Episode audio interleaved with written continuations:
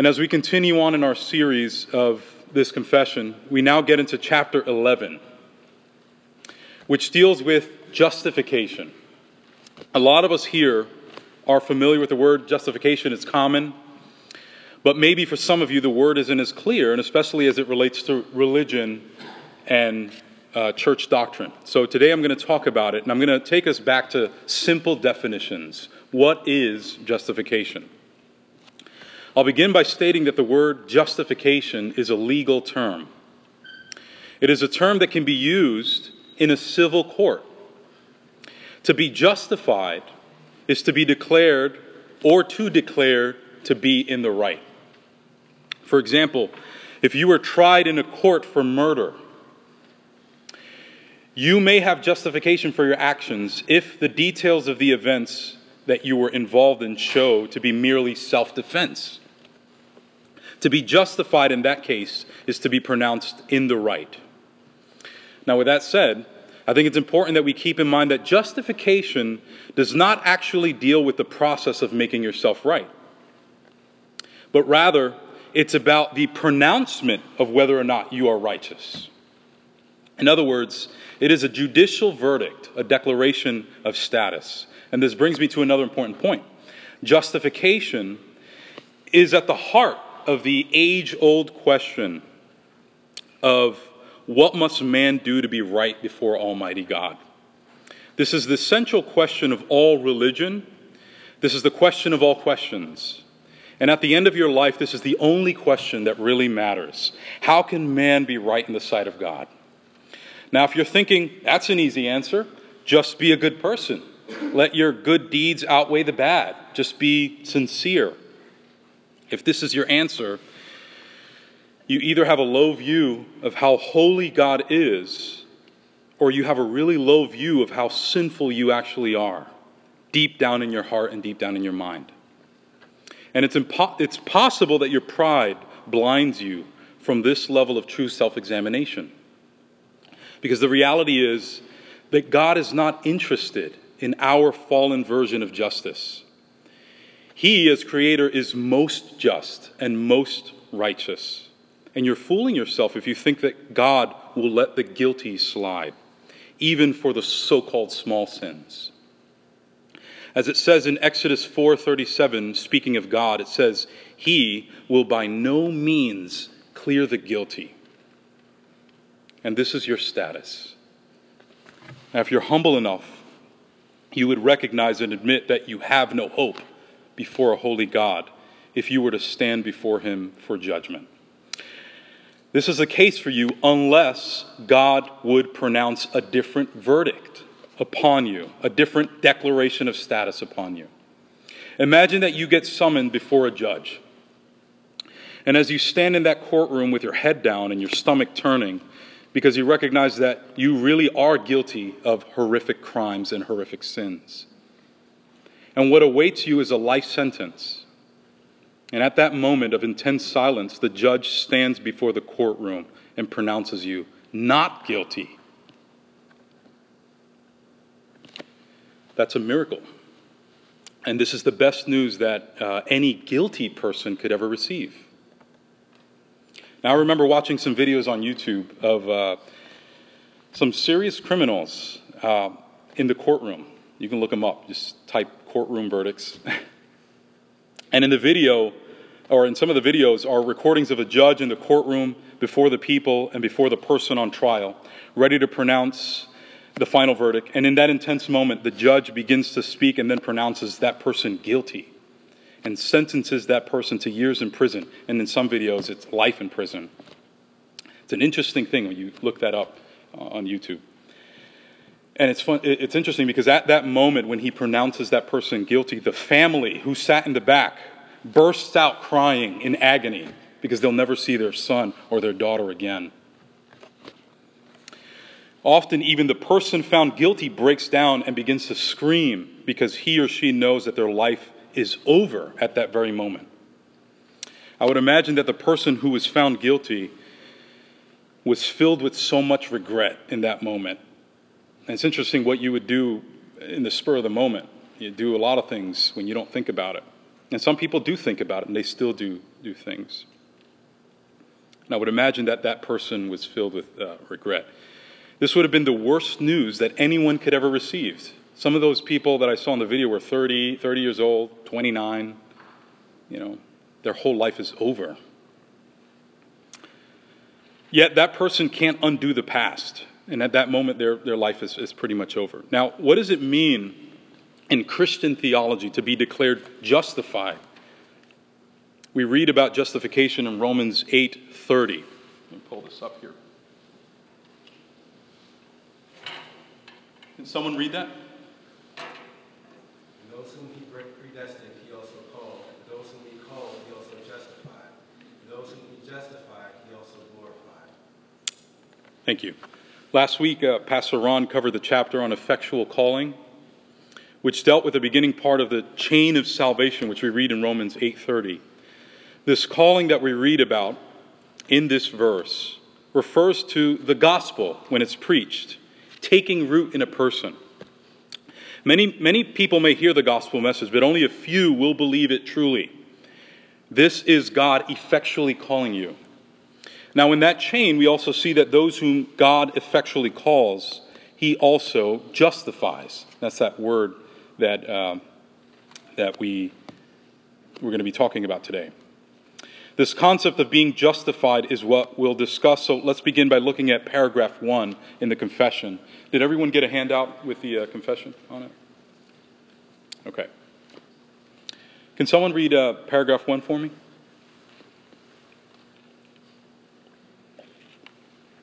Those God effectually calls, he also freely justifies. He does this not by infusing righteousness into them, but by pardoning their sins and accounting and accepting them as righteous. He does this for Christ's sake alone, and not for anything produced in them or done by them. He does not impute faith itself, but the act of believing, or any other gospel obedience to them as their righteousness.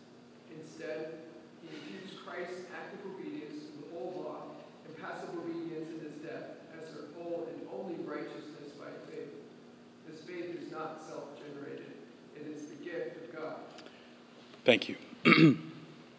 so, in the first sentence, we read, Those God effectually calls, he also freely justifies. So, from this, we know that in the first act, which is the calling, that will lead without fail to that second act, which is justification.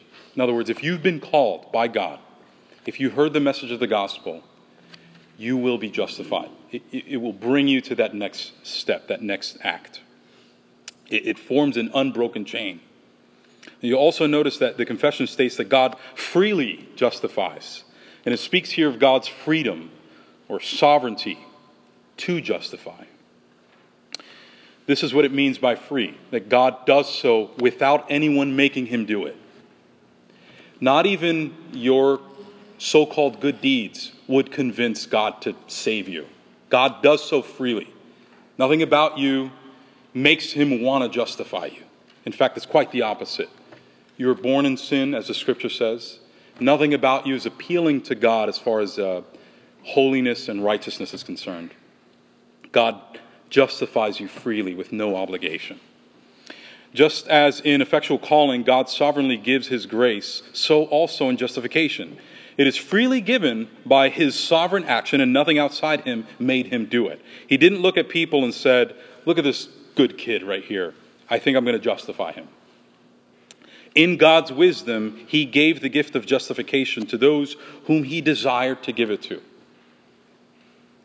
It wasn't or could not be earned by anyone. It was a gift. And we see this in Romans 3 24, which says, And are justified by his grace as a gift through the redemption that is in Christ Jesus.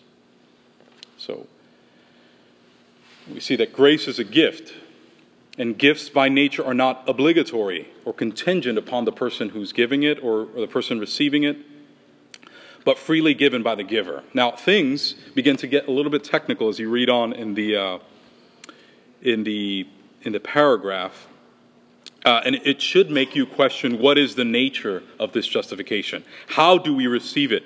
Is it through sacraments? Um, you know, we, we may understand the concept of it being a gift. Oftentimes we wonder, how do we get this gift? Where, where do I get it? The confession helps us understand the nature of justification by first telling us what justification is not. Right? It says here, it is not by infusing righteousness into them. In other words, we're not justified by having righteousness infused into us. This word infusing means the action of injecting some sort of principle or quality or idea either in the mind or in the heart or the soul. God is not injecting anything in you at the moment of justification. The Roman Catholic Church view of justification uh, is a little bit different. They view justification as a process whereby righteousness is actually infused in the person. The Roman Catholic Church's catechism states this. I'm going to quote from it. It says, Justification is not only the remission of sins, but also the sanctification and renewal of the interior man. End quote.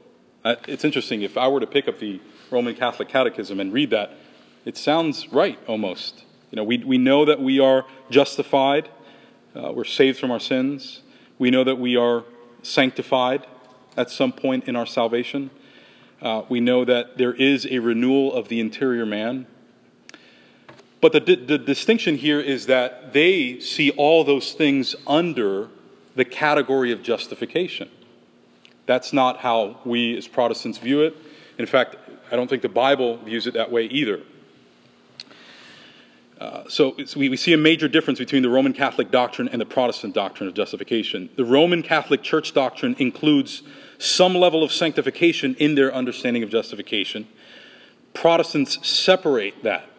We see justification as merely a declaration from God. He's telling you what your status is, He's declaring you righteous. Now, sanctification is something else, right? Uh, it is a process which involves us uh, at some level of cooperation where we.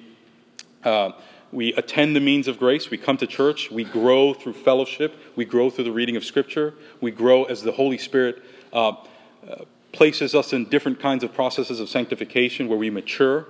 That's a sanctification. That's a separate category from what God does to save you, right? God declares you just by the work of somebody else, namely Jesus Christ. Our justification is not dependent on our sanctification, it's something separate. Justification for the Roman Catholic Church is not a legal pronouncement by God that we are righteous, but an actual implantation of righteousness into our nature, which results in the actual practice of righteousness. It's almost as it's almost as if God is saying, okay, here, I'm going to inject righteousness in you. Now go do your part. Go prove yourself to be righteous. Go do works. That's not. That's not how the Bible teaches it. Uh, David Dickinson, uh, he has a commentary on the Westminster Confession, and he uses the word in, inherent to refer to infusion, and I find it helpful. Um, he states that if inherent righteousness did justify us, then good works would justify us. But the scriptures teach that good works don't justify us. And this is why we, we separate ourselves from the, the Roman Catholic doctrine of justification. And, and you see that clearly in Scripture, that it's not works that justify us. You see this in Galatians 2.16. Can someone read that?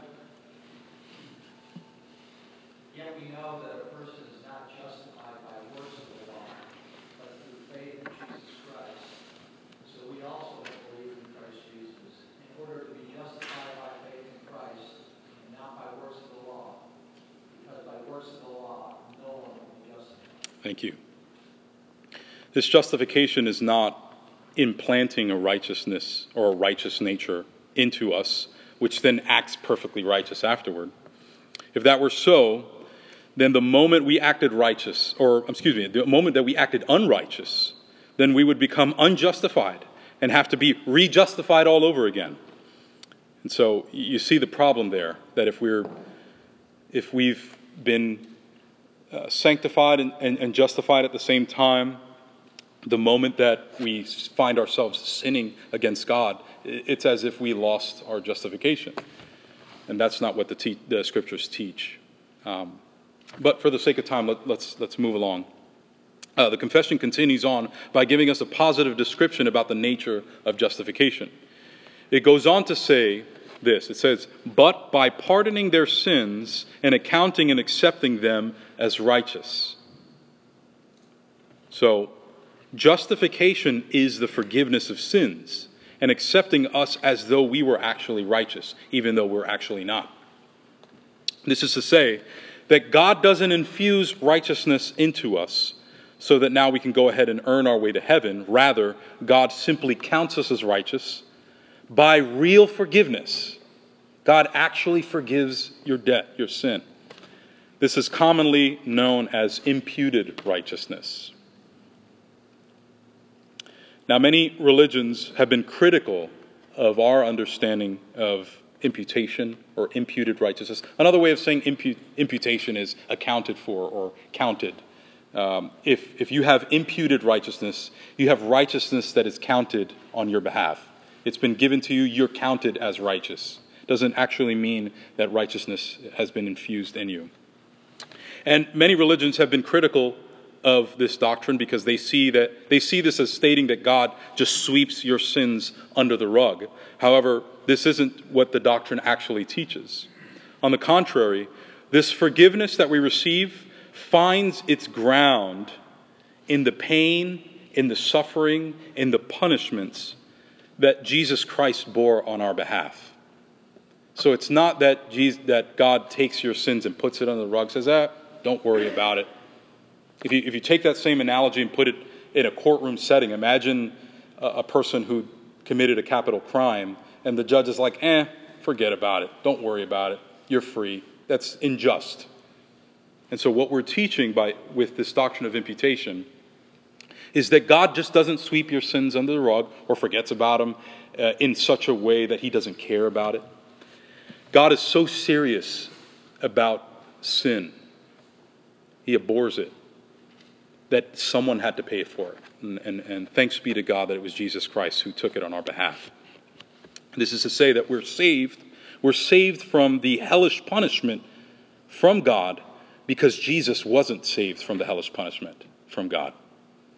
We're saved from the hellish punishment from God because Jesus wasn't saved from the hellish punishment from God. In other words, we got away and Jesus ended up taking the rap for us. He took it all upon himself while having his righteousness counted for us. And we see that Scripture tells us that Jesus was perfect, he was sinless. What do we do with a perfect record like that? Why did he get punished if he was perfect? Well, he took it for us. What do we do with his righteousness? He gives it to us. This is a, a substitutionary atonement. Uh, A. A. Hodge, he has also a commentary on the Westminster.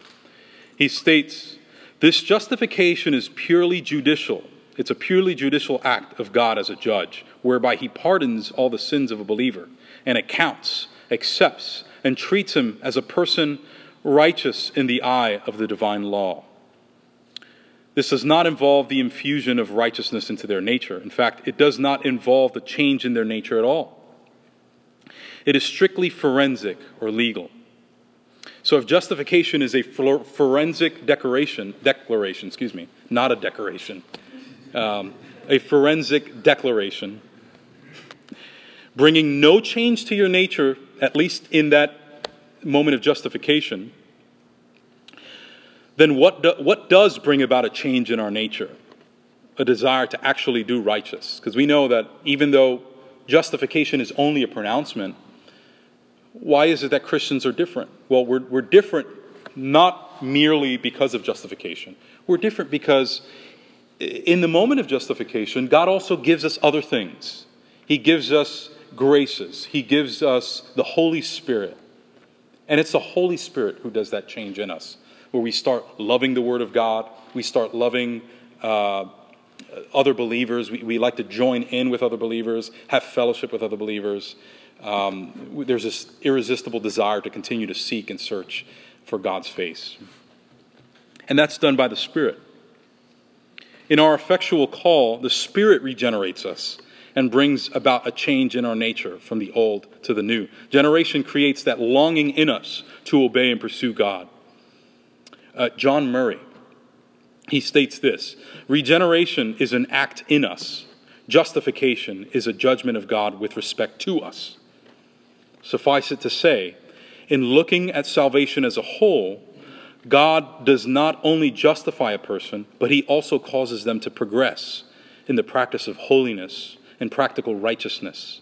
But unlike the Roman Catholic doctrine, the work of God in us is distinct from justification. In other words, there is a pronouncement from God, and then there is the work of the Spirit as He matures us. It's two separate categories. In the Baptist Catechism, uh, there's a helpful distinction made between the act of God and a work from God. Uh, justification is an act of God, there's no participation from us. God comes in, He interrupts your life, He interrupts your soul. He changes his, he, he comes in and he, he declares you righteous. Then God, and then there is uh, sanctification, which is a work of God where God uses means in order for you to continue to grow and be sanctified. Now, what is the significant? Uh, what is the significance of this doctrine of imputed righteousness?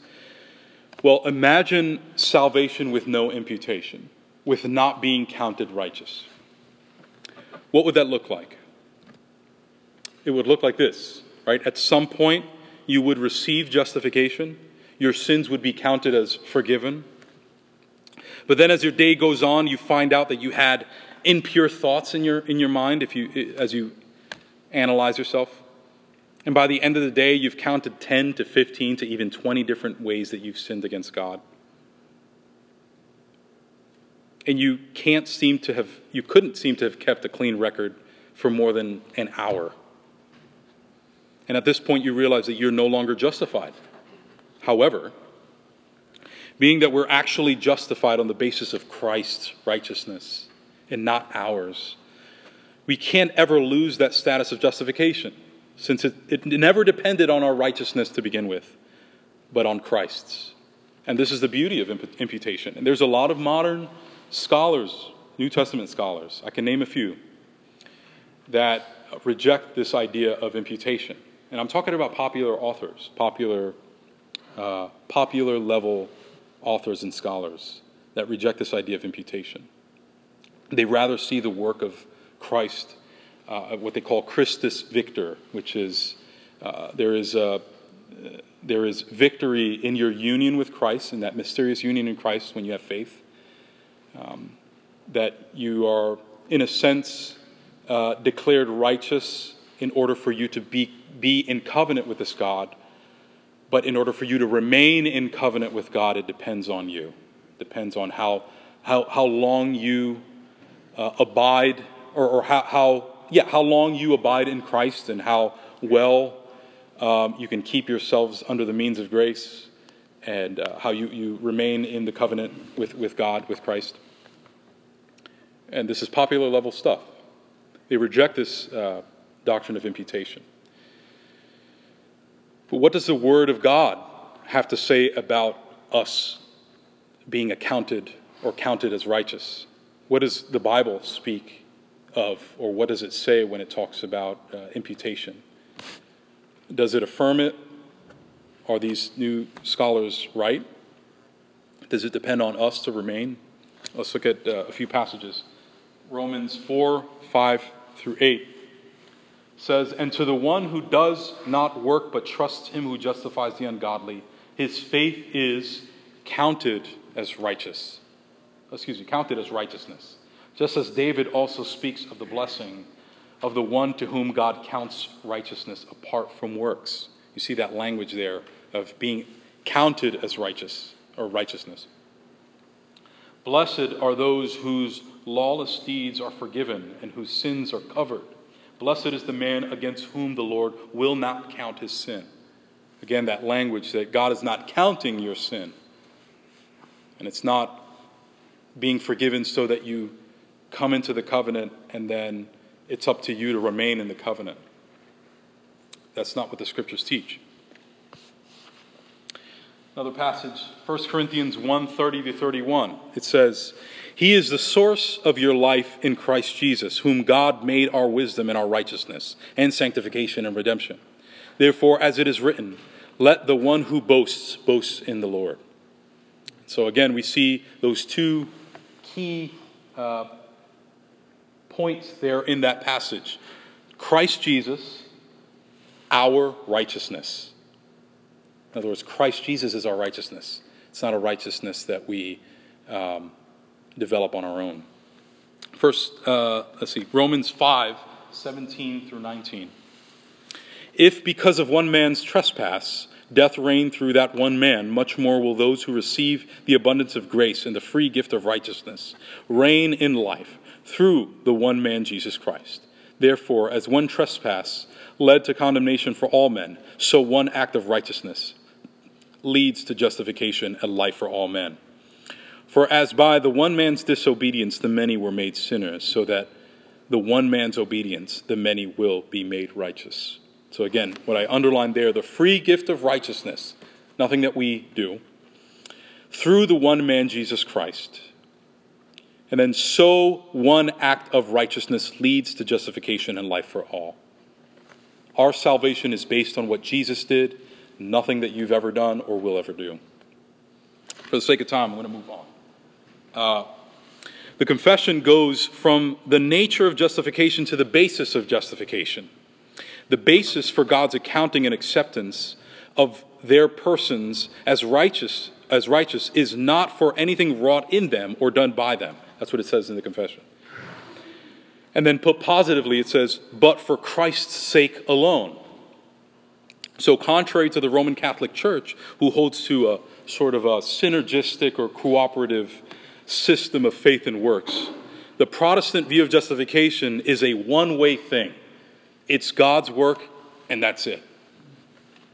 It is strictly God's act on us. We do not cooperate, not even a little bit. It is given to us through faith, but only by the grace of God. Now, to be fair, uh, the Roman Catholic doctrine would also teach that it is all a work of God's grace. It is God's work of grace in the person. Nonetheless, they would say that works are required along with faith. Yet our confession rejects even that kind of contribution to justification. God accepts us as righteous on account of Christ's righteousness alone. And again, not even a small part of our so called righteousness contributes to that end.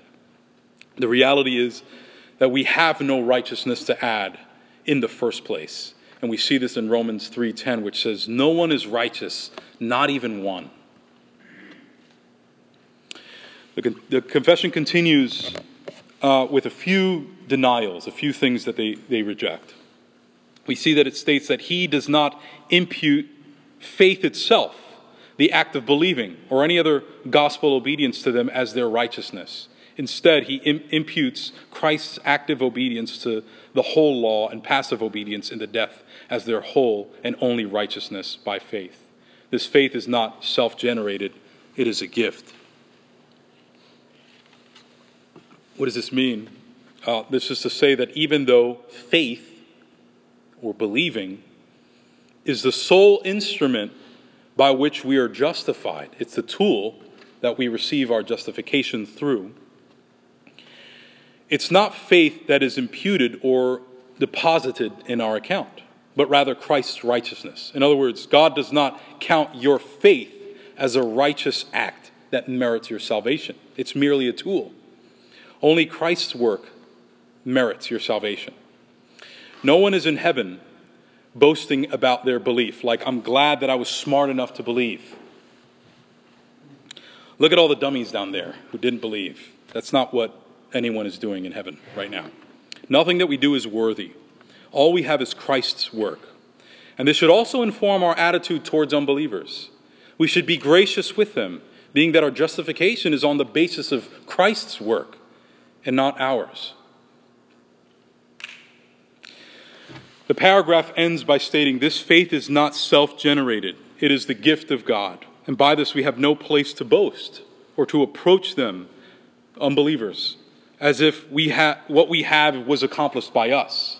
Right? When we have faith, it's not something that uh, it's not something that Christ uh, imputes in us as a form of righteousness. Uh, it is merely a tool. Um, and so we, we ought to be humble before all people, even believers. When we're fellowshipping in the body, there should be a level of humility, knowing that where you are spiritually, if you're a spiritually mature person, what you have has been given to you, and you, you did not gain it by yourself. I think Ephesians 2 says it best. Can someone read that? Ephesians 2 8 through 9.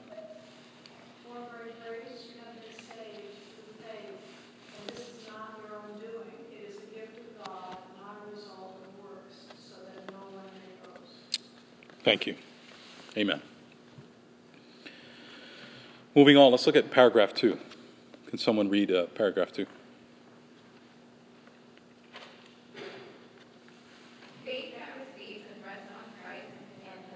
A beautiful harmony. Wonderful. Is the only instrument of justification. Yet it does not occur by itself in the person justified, but it is always accompanied by every other saving grace. It is not a dead faith, but works Thank you. So the confession uh, develops the point that was previously mentioned about faith by stating that the nature of faith is its action of receiving it's an action of resting on Christ and his, his righteousness, resting on his work. Um, and that, that is what true saving faith is. Saving faith is resting and receiving the work of Christ. Now, you can tell that the Westminster Divines, those who formulated uh, the wording of, the, of this doctrine, put a lot of thought on how, how to word this, this thing. Um, uh, you see action of faith. Uh, you see the, the resting, resting on Christ and his righteousness. Uh, it, it's, it's important that they word it that way. This God given faith receives and rests on what Jesus did and what he did alone. Faith is not a passive reception of Christ and his righteousness or a mere intellectual assent to the fact of what Christ did. Rather, it is an active receiving and resting upon Him. In other words, and, and hear what I'm saying and hear it very carefully. No one is saved by believing in the doctrine of salvation by faith alone. No one is saved, and the reason why is because the doctrine didn't die on the cross for you, right? You're not saved by just knowing a doctrine. Now, it's essential to uh, experience uh, the saving work of, of, of, of, Christ as the Holy Spirit effectually calls you and, and transforms your heart, it's important to uh, receive that purely and, and truly and honestly. Uh, and your salvation depends only on the work of Christ. But it is not just mere intellectual, you know, contemplation. It's not a salvation that is received by making sure that you got it right in your mind merely. If it doesn't transform your heart, then you don't have saving faith. Faith is resting on that work that Christ did on your behalf. We see this reflected in John's Gospel, uh, John 1 12 through 13. I'll read it. It says, But to all who did receive him, who believed in his name, he gave the right to become children of God, who were born not of blood, nor of the will of the flesh. That's the key thing. Nor of the will of man, but of God. We see in this passage that those who receive, which is an action, and believe, another action, were adopted as God's children. Faith does not rest on itself. It's not faith for the sake of having faith it's not, it's not even faith doing the justifying. Faith is not its own object, rather, faith has an object. The object of faith is Christ, and it should not in any way rest upon anything but of, of Him, His work, and His righteousness. Biblical faith is not just believing.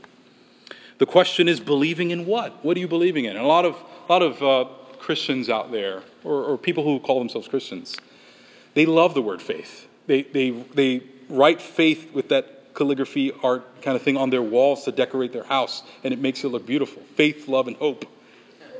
But it's, it's just words. it, it doesn't point to the substance of our faith. Uh, it's like saying, just buy. just buy what? What do you want me to buy? Um, there's an object that's required. You know, there's an object uh, to our faith. And the object of our faith is Christ and his work. And, and I, I'm so surprised, I shouldn't be surprised, but it's so shocking to, to see people who have been Christians for years and they can't tell me who Jesus is according to Scripture. They can't tell me what he did. It's about everything else. But when we talk about Christ, the person of Christ, and the work of Christ, they can barely explain it. And I'm not talking about, um, you know, you have to be an astute theologian. It's simple. Your hope is found in Christ and His work. You should know that as a Christian, what He did for you, why you're a Christian. He paid for your sin. He resurrected on the third. Those are important uh, key things. The confession then states this faith is the only instrument of justification. The only instrument of justification. So while faith is not the substance or basis or contributing merit towards justification, it is the instrument of justification. In other words, faith did not die on the cross for you. Like I said, Jesus died on the cross for you. So it's not enough to say just have faith. Faith is merely the pathway in which God applies the benefits of salvation to you. However, the, the word only is important here as well. This implies that this is the only way to receive the benefits of salvation by faith alone.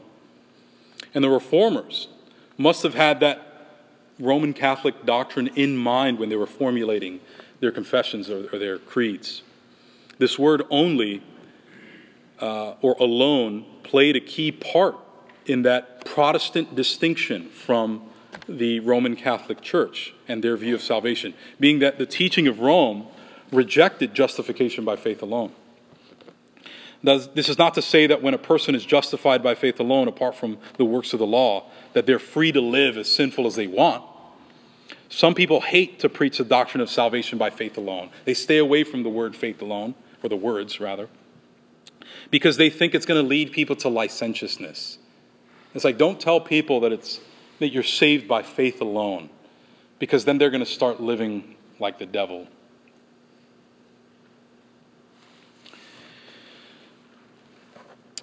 We must trust that if someone is actually justified, if they heard the gospel of salvation by faith alone, we must trust that, that along with that, the Spirit is going to sanctify them. We should have no doubt. We should preach faith alone, uh, justification by faith alone, with confidence, not worrying about uh, the work of God not, uh, or the, the preaching uh, or the message of the gospel not doing what it was intended to do.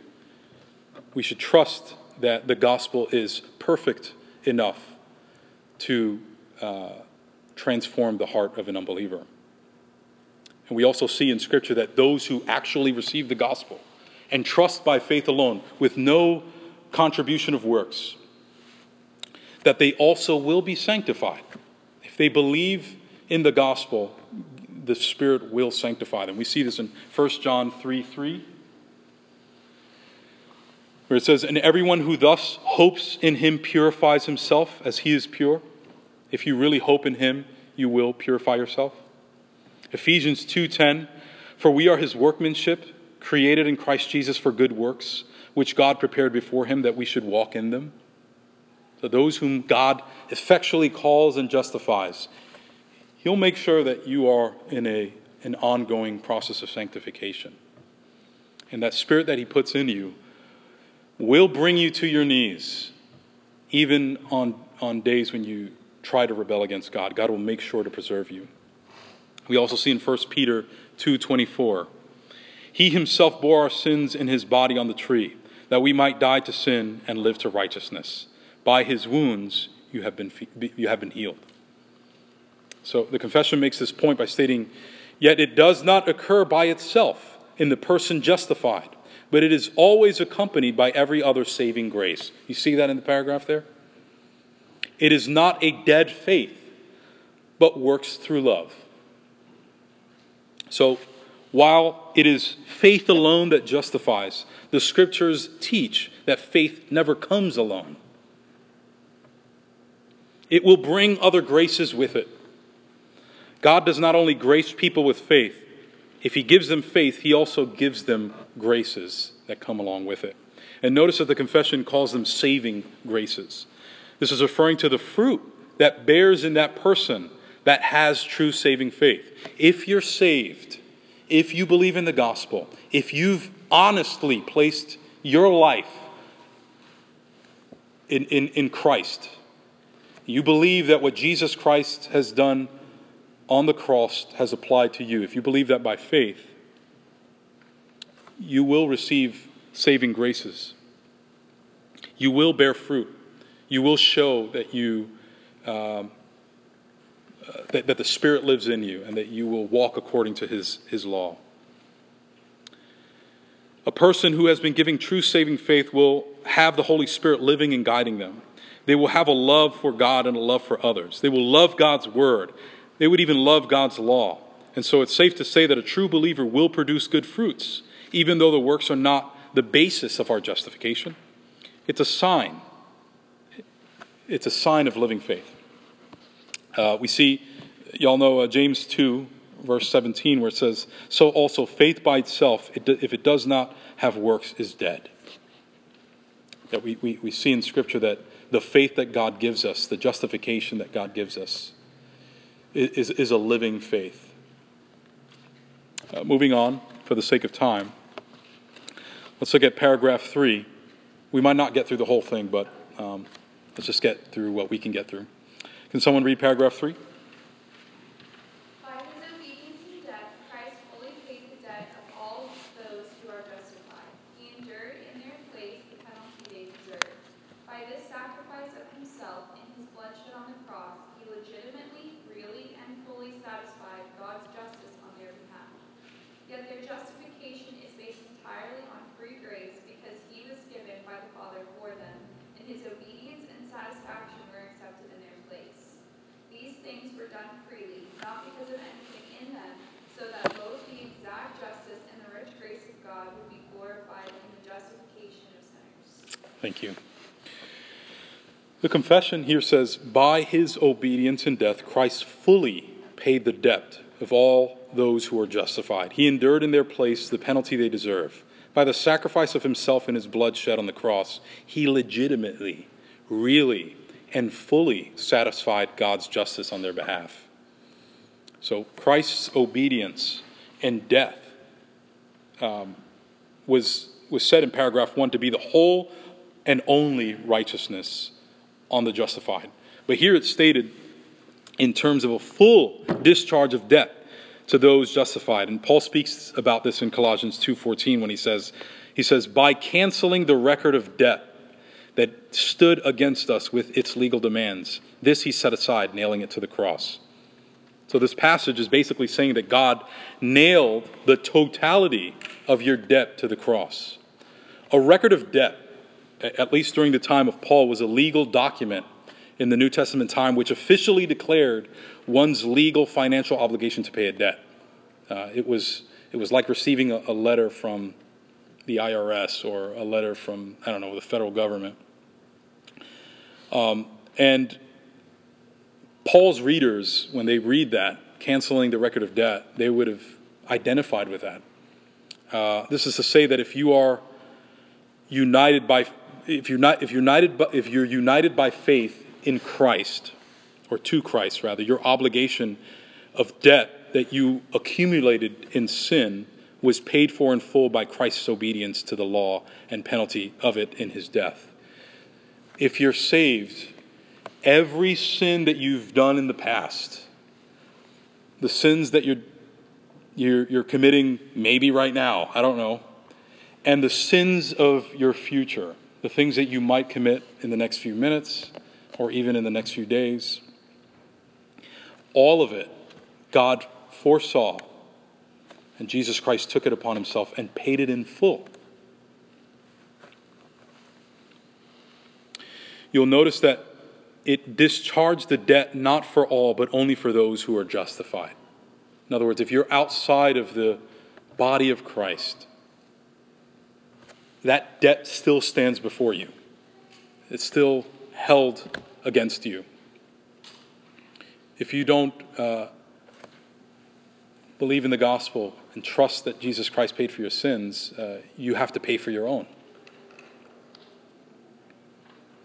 Until God's act of justification has occurred, the elect remain in debt for their sin. And this is to say that if you if God chose you before the foundation of the world, it's not until you come to faith, it's not until you uh, repent and believe in the gospel that these benefits uh, are then applied to you.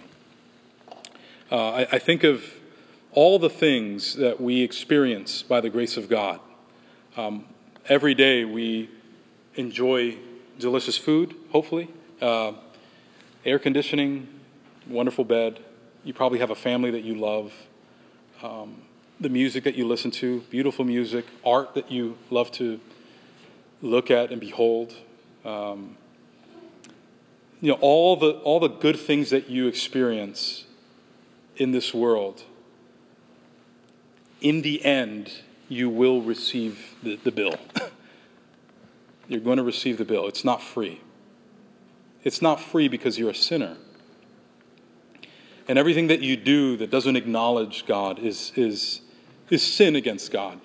If you enjoy that food and it's not food enjoyed to the glory of God, as you eat, you eat to your own destruction. As you go to that wonderful concert and enjoy the beautiful music, and you and you see the beauty behind that music, you hear it, you love it, you applaud after that concert, and you say, "Wow, what a wonderful piece." And you walk away and you don't acknowledge that God is the author of that which is good and beautiful and true, you've enjoyed something to your own destruction. It's not free. You're a sinner. You've sinned against God. Your nature is corrupt. And everything that you do apart from Christ is going to be counted against you. Now, if you're a Christian, you're wondering, whoa, I, I don't always eat food to the glory of God. Well, praise God that you're in Christ and your sins are covered. But for those who are outside of the body of Christ, in the end, you will receive the bill for the debt that you're in. And uh, either Jesus Christ uh, pays for your sin or you pay for it on your own. Um, and even one sin uh, against the holy and righteous God uh, deserves eternal punishment. Uh, and just imagine all that we've accumulated. The scriptures say that the wrath of God um, is, is being revealed from heaven against all ungodliness and, and wickedness. And the Bible says that by nature you're counted among those people. And so I want to conclude with that by staying, stating that in the end, when you uh, come to the time of judgment before God, uh, will you be uh, counted guilty or will you be counted justified? And if, it's, if you're depending or placing your trust on your own work, um, then you will be found guilty. And God is just for doing so. But if you put your trust in Christ, then God could declare you justified even now. And so meditate on that. And for the remainder of the uh, paragraphs, you can take that home just because we're out of time. Take that home, look through it, meditate on it um, and uh, study it um, as it talks and develops further what we talked about today. Uh, with that said, let me go ahead and pray and close this out. Our Father, we thank you that we've been justified, Lord. We thank you that in Christ our sins are forgiven. Your word says that no one is good, not even one, yet we know that there was one that was good and is good, and his name is Jesus Christ. And we thank you because he took our punishment so that he would be ours. And so we ask, Father, that we would live worthy of such good news. We ask this in Jesus' name. Amen. Thank you all.